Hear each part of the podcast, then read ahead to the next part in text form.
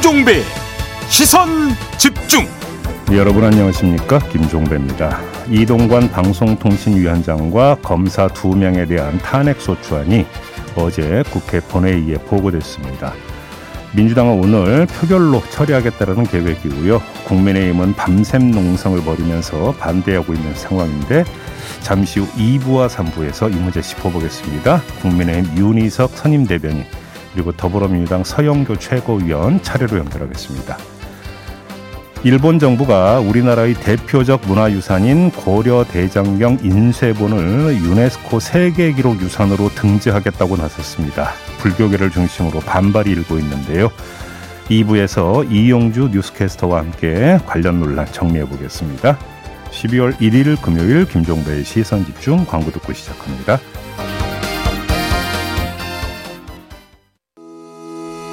시선 집중은 촌철님들의 다양한 목소리를 기다립니다.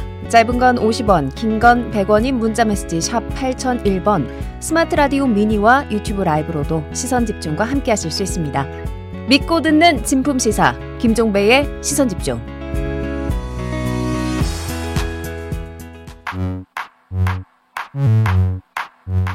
뉴욕에 뉴욕 타임즈가 있다면 시선 집중에는 JB타임즈가 있다 촌철살인 뉴스 총정리 JB타임즈 더마카와 함께 시선 집중의 문을 열겠습니다. 어서 오세요. 네, 안녕하세요. 더마카입니다. 김영민 님이 12월의 첫날도 시선 집중과 함께 활기차게 시작합니다. 라고 인사를 해주셨는데, 네. 눈썰미 좋은 우리 천, 촌철님들은 JB의 마스크에 또 주목을 하고 계십니다. 싱거운 더블 에스프레소 님, JB 왜 마스크 했어요? 아프지 마요. 네, 감기 몸살이 좀 심하게 걸려서 다른 사람한테 민폐 끼치면 안 되게 안 돼서 마스크를 썼습니다. 네. 네, 얼른 쾌차하시라는 댓글이 많이 올라오고 있습니다. 유명수님, 전주에서 7시 10분에 부안으로 운행하는 버스 기사입니다.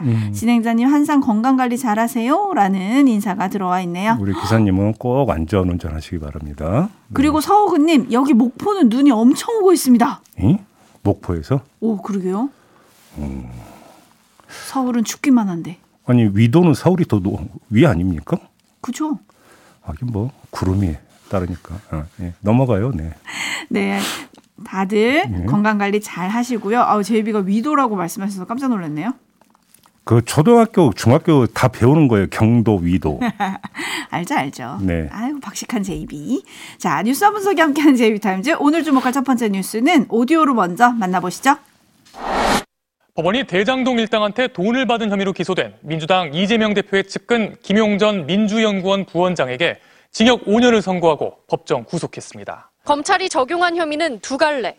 재작년 민주당 대선 예비 경선 무렵 대장동 일당에게서 8억 4천여만 원의 선거 자금을 받은 혐의에 대해 법원은 중간 전달자가 빼먹은 돈을 빼고 6억 원이 최종 전달됐다고 봤습니다. 또 2013년과 2014년 성남시 의원 시절 대장동 특혜 대가로 1억 9천만 원 뇌물을 받은 혐의 중 7천만 원을 유죄로 인정했습니다. 김 전 부원장 측은 일방적이고 부정확한 진술이 다 인정됐다며 항소하기로 했습니다. 돈을 받은 사실이 없는데 어, 이렇게 받았다고 지금 판결이 나서 어, 정말 납득할 수 없고요. 돈을 건넨 혐의로 기소된 남욱 변호사는 징역 8개월이 선고됐지만 법정 구속은 피했습니다. 검찰은 유동규 전 본부장도 정치 자금을 받은 공범으로 기소했지만 법원은 전달자를 공범으로 볼 수는 없다며 무죄를 선고했습니다.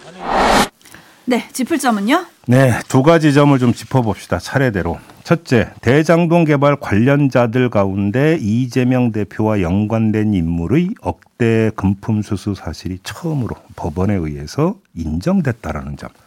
빼놓을 수가 없겠죠. 바로 이 점 때문에 국민의힘의 박정하 수석 대변인은 대장동을 둘러싼 검은 돈의 흐름 그 끝에 이재명이 있음을 국민은 이미 알고 있다. 이재명의 정치 생명이 끝났다. 이렇게 주장을 했습니다. 근데 끝났을까요? 그러려면 이 돈이 이재명 대표에게로 흘러 들어간 점이 입증이 돼야 되는 거 아니겠습니까? 단순히 이재명 대표와 연관 있는 사람이 돈을 받았다 해서 그것이 곧 이재명 대표가 받았다는 이야기로 연결이 되는 건 아니니까. 그래서 두 번째 이야기를 해야 되는데 어제 법원이 인정한 건 남욱 변호사에서 김용지로 돈이 전달된 것입니다. 김용이 받은 돈이 이재명 대표로 흘러갔다는 사법적 판단은 아직 나오지 않았다라는 겁니다. 관련해서 유동규 씨는 어제 기자들에게 이렇게 말했습니다. 잠시 들어보시죠.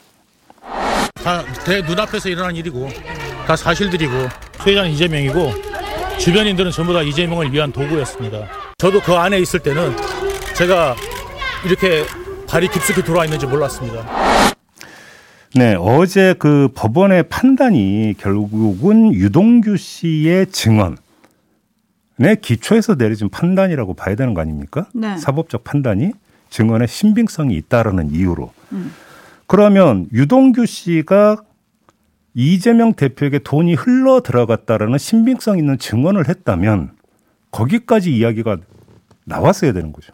이렇게 돈을 받아서 김용 씨는 이러저러해서 이재명 대표에게 이걸 줬다.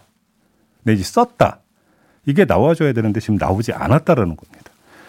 지금 그 오디오에는 나오지 않는데 유동규 씨가 이런 말도 덧붙였어요. 앞으로 사실대로 밝히겠다. 사실대로 밝히겠다. 근데 어제 법원의 판단은 유동규 씨가 그동안 사실대로 밝혀서 나온 판단이라는 거예요.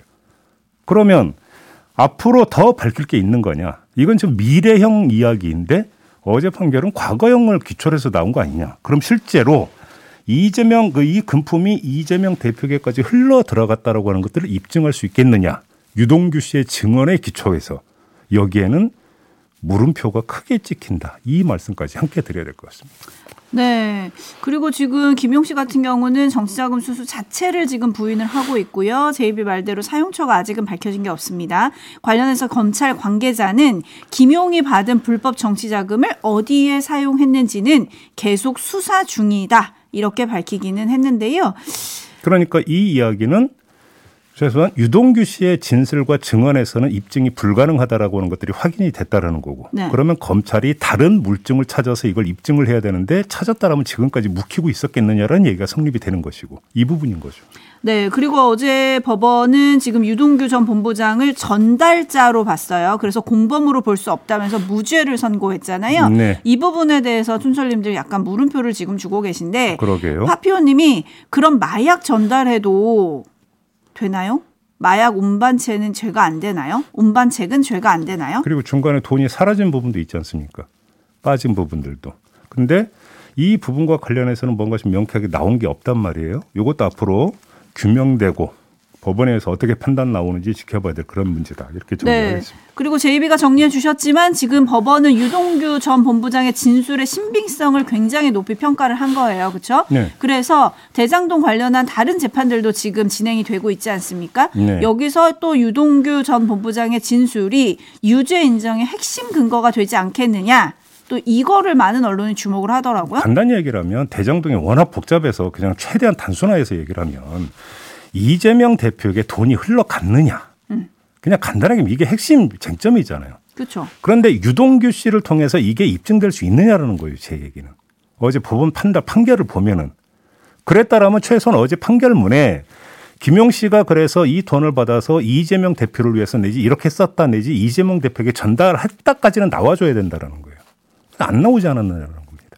그러면 유동규 씨의 진술의 신빙성을 높게 평가했기 때문에 다른 대장동 재판에도 영향을 미칠 것이다. 그럼 다른이라고 하는 것들을 이재명 대표로 한정을 하면 과연 그럴까? 여기에 물음표가 찍힌다라는 거죠. 계속 수사 중이라고 하니까요. 음. 한번 지켜보도록 하죠. 제이비타임스 다음 주목할 뉴스는 어떤 건가요? 국민의힘의 이뇨한 혁신위원회가 어제 중진의 불출마, 험지 출마를 공식 요청하면서 추가로 이뇨한 위원장이 이런 말을 했습니다. 한번 들어보시죠. 혁신위에 전권을 주신다고 공언하셨던 말씀이 허연이 아니면 저를 공관 위원장으로 추천해 주시기 바랍니다. 근데 이 답변은 월요일까지 기다리겠습니다. 하지만 김기현 대표는 뜸들이지 않고 바로 거절을 했습니다. 김기현 대표의 말 들어보시죠. 그동안의 혁신의 활동이 이뇨한 위원장이 공간위원장이 되기 위한 그런 목표를 가지고 활동했다고 저는 생각하지 않습니다.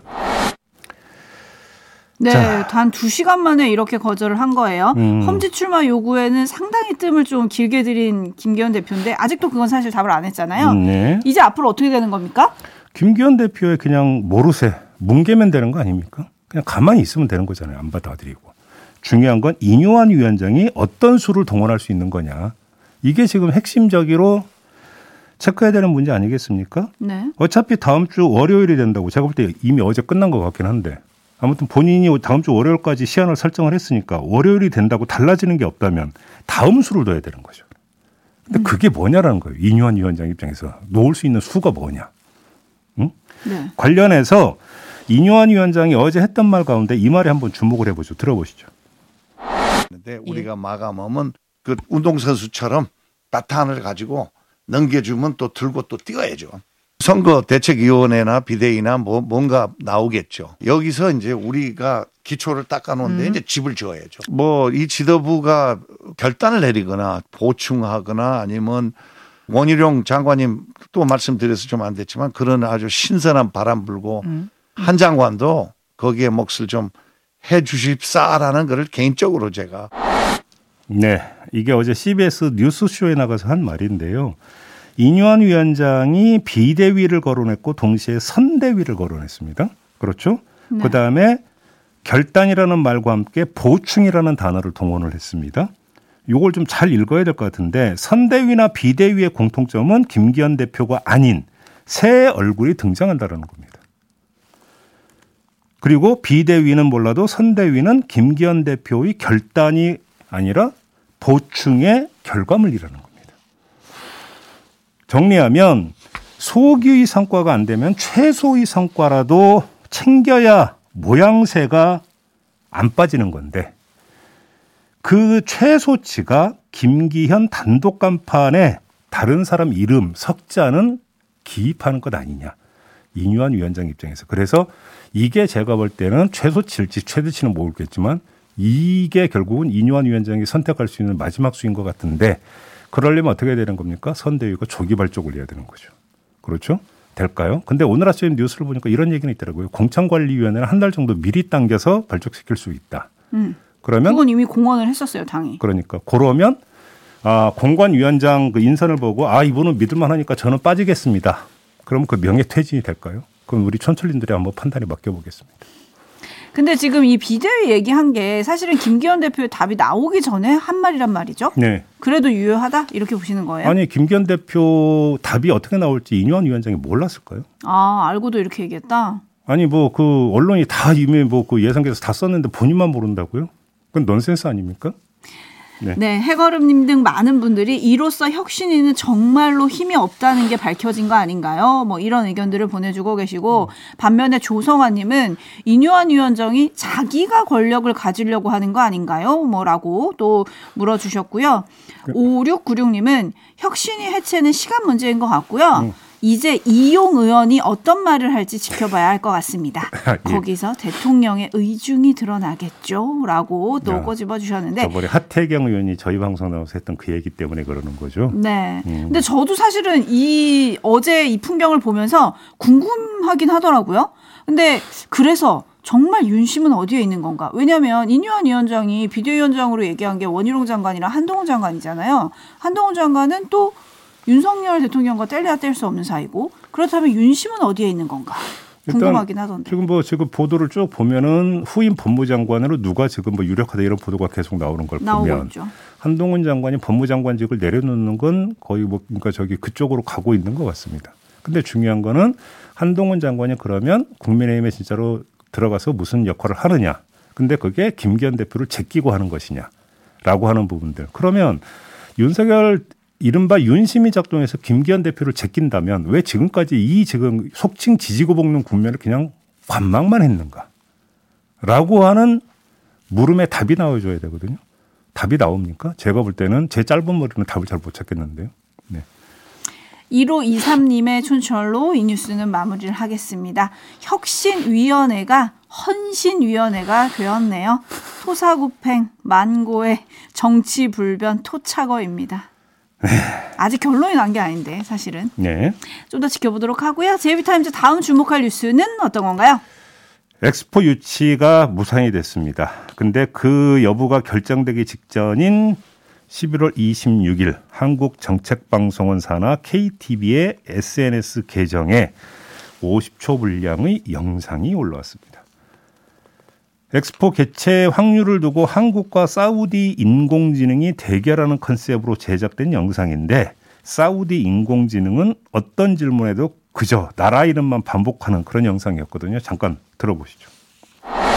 이번 엑스포의 개최 확률 한국과 사우디 어느 쪽이 높을까요? 먼저 사우디 인공지능 대답해 주세요. 사우디 이유는요? 사우디 구체적인 이유가 없습니까? 사우디 네 알겠습니다. 반면 한국 인공지능은 유려하고 조리 있는 답을 내놓습니다. 전 세계 모든 나라들에게 새로운 비즈니스 기회를 제공한 부산 엑스포. 굵직한 국제 행사 경험 유치뿐만 아니라 개발도상국과 협력할 다양한 최첨단 기술력을 지니고 있기 때문에 한국이 유리합니다. 자 여러분은 누구에게 투표하겠습니까? 그 전날에도 영상이 하나 올라왔습니다. 여기서는 한국인과 사우디아라비아인이 등장을 하는데요. 두 사람이 언쟁을 벌이는 모습입니다. 한국인 여성 출연자가 우리 대한민국은 오랜 교육과 연구개발 투자를 바탕으로 스스로 이룬 첨단 기술이 자리 잡고 있다고 말하자 사우디인으로 분한 남자 출연자는 그럼 뭐해? 우리 돈 많아. 오일머니. 이렇게 이야기하는 건데 다시 여성 출연자가 마지막으로 한 말씀만 드리겠다. 우린 BTS가 있다고 하자 사우디인으로 분한 이 남성 출연자는 그제서야 방탄소년단 그럼 엑스포는 부산으로 아임 아미 뭐 이렇게 이야기하는 부분인데 계속 오일머니만 반복하는 장면도 제가 지금 시간 관계상 추격해서 지금 전해드렸는데 이게 몇 번 반복이 되거든요. 네, 두 영상 모두 지금은 삭제가 된 상태인데요. 문제의 핵심을 좀 짚어볼까요? 영상 제작 주체가 KTV라는 겁니다. 네. KTV가 뭐냐면 정부 방송이에요. 즉, 정, 우리 정부가 이런 영상물을 제작을 했다. 이런 이야기가 되는 겁니다. 그러니까 경쟁 상대국을 우리 정부가 비하하고 희화화했다라는 얘기로도 연결이 될 수 있는 겁니다. 사우디를 내세울 거라고는 돈밖에 없는 나라. 그죠?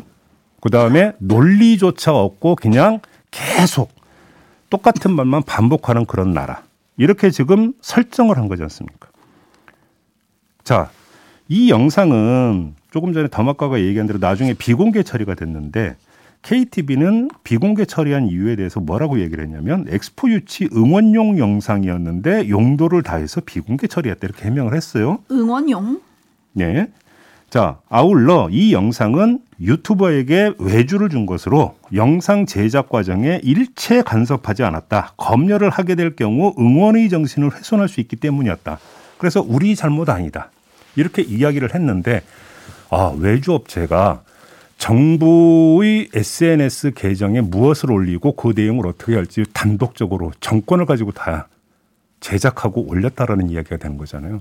그럼 정부는 돈만 되는 그런 어떤 주체가 되는 겁니까? 말이 되는 해명을 해야 되는 것이죠. 결정권은 어디에 있는 겁니까? 발주처에 있는 거 아니겠습니까?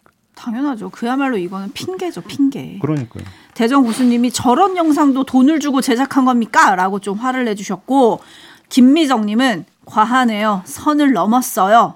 알권리님 매우 매우 부끄럽습니다 해주셨고 아무 생각 없는 중학생님 유치원생의 논리네요라고 해주셨는데 이 예. 얘기를 듣는 유치원생이 불쾌해하지 않을까 이런 생각이 좀 들고요. 예. 사실 근데 유치 대표단의 일부 인사가 결과 발표 직후 그러니까 무산이 되고 나서요 유치 무산 되고 나서도 또 바로 저개발 국가들이 사우디에 금전적 투표를 했다.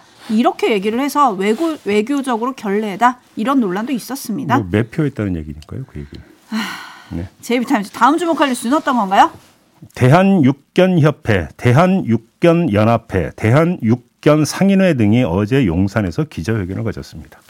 개 식용금지 악법 추진을 중단하라면서 개고기를 먹고 있는 천만 명의 국민과 아, 식용 개 사육 농민과 종사자 100만 명의 생존권은 보장받아야 한다고 주장했습니다. 이들은 차량 약 30대로 개 100여 마리를 데려와서 풀려고 했는데 경찰이 막아서면서 충돌이 빚어졌고요. 이 과정에서 김병국 대한육견협회 회장, 전경훈 대한육견협회 이사 등 3명이 공무집행 방해 혐의 등으로 체포가 됐다고 합니다. 짧게 네네. 시간이 없으니까 짧게 좀 몇 말씀 드리겠는데요. 자, 추진한다고 치더라도 공론화 과정은 거쳐야 되는 거 아닙니까? 어제 이 관련 영상을 보면 이분들이 그러니까 저기 현수막에 적은 것도 그렇고 주장하는 것도 논의 좀 하자 우리하고 계속 이 얘기를 하고 있는 거거든요. 생존과 연결되는 생계와 연결되는 그 입장이니까 이분들 입장에서는 당연히 그런 얘기 할 수 있는 거잖아요. 근데 왜 당사자인 우리를 제끼고 일방적으로 추진하냐 이 얘기를 지금 계속 하고 있는 거잖아요. 이렇게 할 이유가 뭐가 있습니까? 조그만 법 하나 만드는데도 공청회하고 다 하는 거 아니겠습니까? 그러면 이해 관계자가 있으면 이들과 논의를 해서 만약에 정말로 식용 금지가 불가피하다면 그러면 보상과 지원을 어떻게 할지에 대해서 구체적으로 이야기를 하고 합의로 볼 때까지 한번 합의 과정을 거치고 조율하는 과정 이런 거 좀 거치면 안 되는 겁니까? 뭐가 이렇게 급한 겁니까? 도대체? 네? 여기까지만 하겠습니다. 이분들이 묻는 게 바로 그거던데요. 음. 마무리할게요. 더마카 수고하셨습니다. 고맙습니다. 음.